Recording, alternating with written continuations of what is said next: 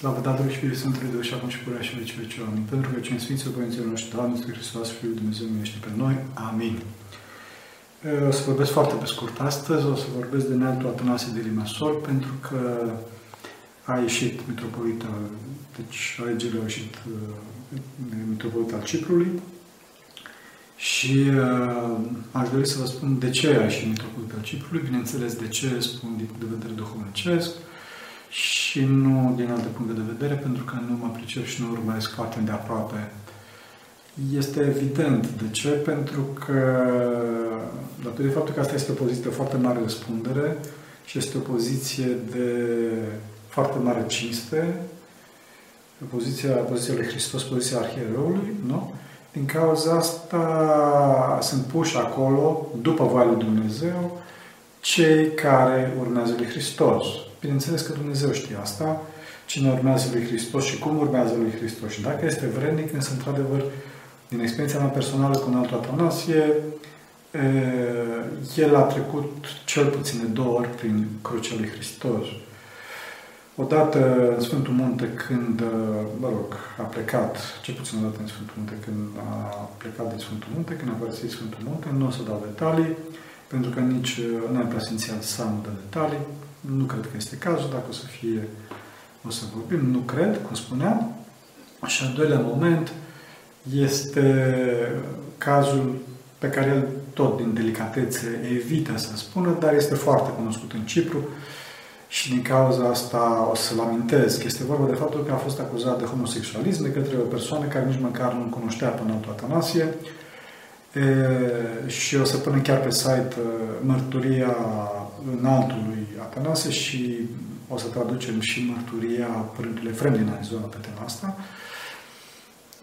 Foarte pe scurt, pentru că înaltul nu dă detalii, datorită unor motive pe care înaltul nu dorește să le expliciteze, sunt foarte cunoscute, n-aș dori nici eu să le explicitez, că sunt, mă rog, așa, sunt motive de culise. În orice caz, el a fost acuzat de homosexualism de către un uh, un mirean, i s-a pus în câr că, că merge cu el, face baie mare, că stă în hotel și face aceste acte, lucruri care, bineînțeles, sunt total incompatibile cu vrednicie arhierească de care se bucura și se bucură în Atanasie. Și, bineînțeles, printr-o întâmplare minunată, se dovedește falsul, întâmplarea respectivă este identică cu întâmplarea pe care Sfântul Atanasie cel Mare, Sfântul căruia îi poartă numele, dacă doriți, cu toate că Sfântul Atanasie, dacă nu mă înșel, serbează pe Sfântul Atanasie Atonitu.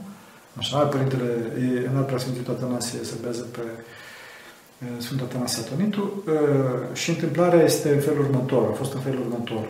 În cazul Sfântului Atanasie e vorba de faptul că fusese acuzat că a tăiat mâna unui om și a făcut vrăj cu ea și Sfântul l-a dus pe omul respectiv cu amândouă mâinile întregi. Și în cazul naturii Atanasie era vorba de faptul că e, patriarhul Alexandrii Petru, pe vremea respectivă, Dumnezeu să-l ierte că a murit și într-un accident de elicopter, așa, întreagă poveste și cu asta, i-a spus, luminat de Dumnezeu, i-a spus omului respectiv, acuzatorului, i-a spus, deci tu ai făcut toate astea de care îl acuză, ai făcut cu un alt Atanasie de Limasul și a zis, da, bineînțeles, zice, deci îl cunoști. Cine este un alt Atanasie? Zice, da, bineînțeles. Și atunci îi spune prefericitul Petru, spune, barată cine este? Un alt Atanasie nu era în sală pentru că era acuzat era judecat. Și atunci omul se uită și bâșbea și la un zice, tu ești. Și arată pe un, pe un mitropolit de acolo. E vorba de mitropolitul Neofit de Morf, n-am prea sfințitul mitropolit, Neofit de Morf. Așa. Și, după cum știți, în altul Neofit este și un om foarte dintr-o bucată și zice, uite-te bine la mine, eu sunt, în, eu sunt părintele Atanasie. Zice, da, da, tu ești, știu eu. Da, și lucrul este fenomenal. De ce? Pentru că în ziua anterioară, cel care îl chestionase pe cum îi spune, pe omul respectiv, era chiar unul dintre cei care chestionase, era chiar înaltul, înaltul neofit. Și trebuia să recunoască, trebuia să-și dea seama că nu este înaltul Atanasie. E, și când, când omul își menține poziția sa, se menține în minciune, prea fericitul Petru dă afară, bineînțeles, pe omul respectiv și se termină sinodul.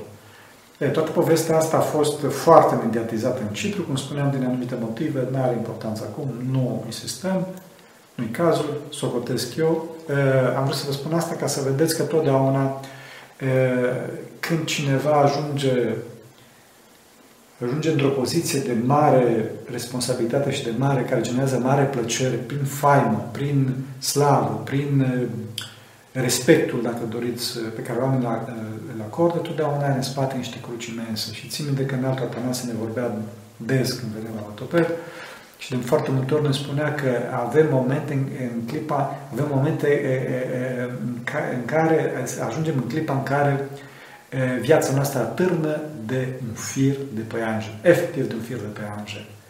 Și vedea că spune asta cu toată ființa lui. Da, este un, este un părinte extraordinar de blând și extraordinar de duhovnicesc. Din, am întâlnit foarte mulți arhierei la viața mea, foarte mulți arhierei, mă rog, referat relativ la, la nimericea mea și în altul Atanase totdeauna se distingea prin, prin noblețea blândeții sale și prin faptul că era foarte, foarte iubit de, de toți. Și obștea, deci el era principalul pol de atracție, indiferent cine era în mănăstire, fără să jignim pe ceilalți, bineînțeles, totdeauna noi ca și, ca și monahi, așa ne adunam în jurul înaltului Atanasie, care ne povesteau mulțime de lucruri foarte, foarte duhovnicești. Din experiența sa din Sfântul Munte și din experiența sa ca și păstor, egomen al Mănăstirii Mahera, duhovnic și, în ultimă instanță, arhiereu al Mitropoliei din Masol și acum arhiereu mă rog, să ajute pe Dumnezeu să păstorească turma din Cipru cu vrenicie.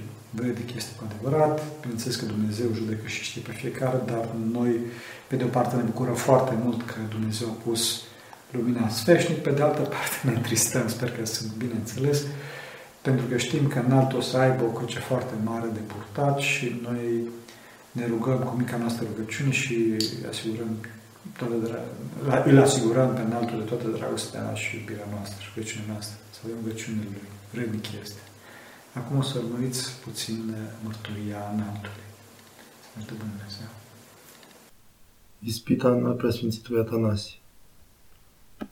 Când a avut loc Marele Sinod, vă aduceți aminte când am devenit mitropolit, mă învinuiau de diferite lucruri râte și a avut loc un sinod cu patriarhii și cu aproximativ 25 de arhierei să judece această temă și să vadă dacă e adevărată sau sunt minciuni.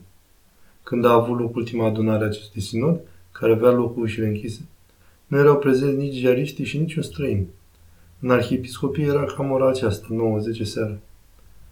Unul dintre cei care mă acuzau spunea diferite lucruri urâte, foarte urâte, să nu le spunem acum.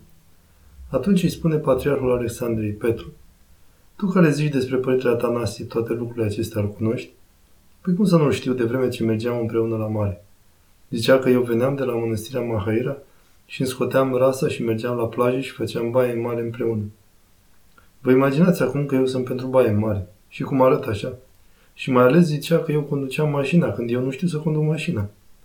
Lucrul hazliu era cu un mitropolit care mă judeca a zis Cum poți să ne dovedești că nu știi să conduci?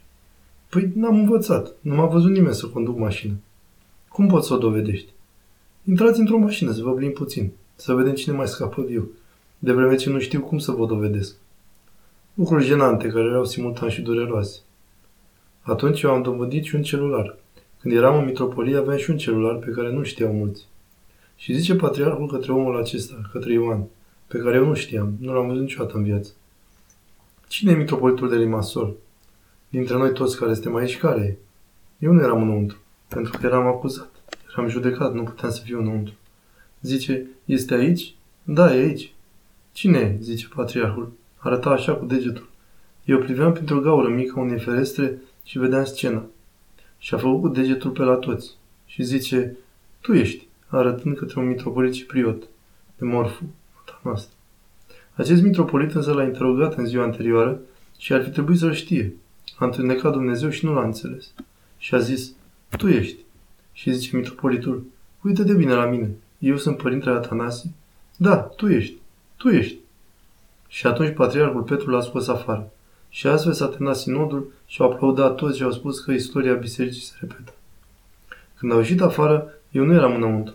Am spus arhierei ce s-a întâmplat. Și am dat să plec prin ușa din spate ca să nu mă prindă reporterii din față. Imediat ce am intrat în mașină, conducea părintele Filoteu sau părintele Porfirie. A sunat celularul meu. Puțin știau celularul. Mă uit, un număr ciudat. Răspund la celular și zic, da, cine e? Aud o voce subțirică așa cum vorbește Gheronda Efrem. Vlădicuțul meu, tu ești? Da, zic, cine e? Gheronda Efrem, din America. Zic, Gheronda, ce se întâmplă? M-am blocat și eu, nu mă așteptam. Îmi zice, cu harul lui Dumnezeu, copilul meu. Eram acolo și am văzut tot. Și am văzut pe acest om care căuta să te găsească printre arhierei și am zis, Preasfântă, întunecă să nu te vadă. Însă tu nu erai înăuntru. Da, Gheronda, nu eram înăuntru, eram afară. Și a zis, arăta pe altcineva. Și povestea Gheronda ca un martor ocular. Și chiar dacă ar fi fost înăuntru, sau să fi spus cineva, de unde a știut telefonul meu și că atunci trebuia să mă sune din America, de vreme ce nimeni nu știa telefonul. Și de unde a aflat ce s-a întâmplat.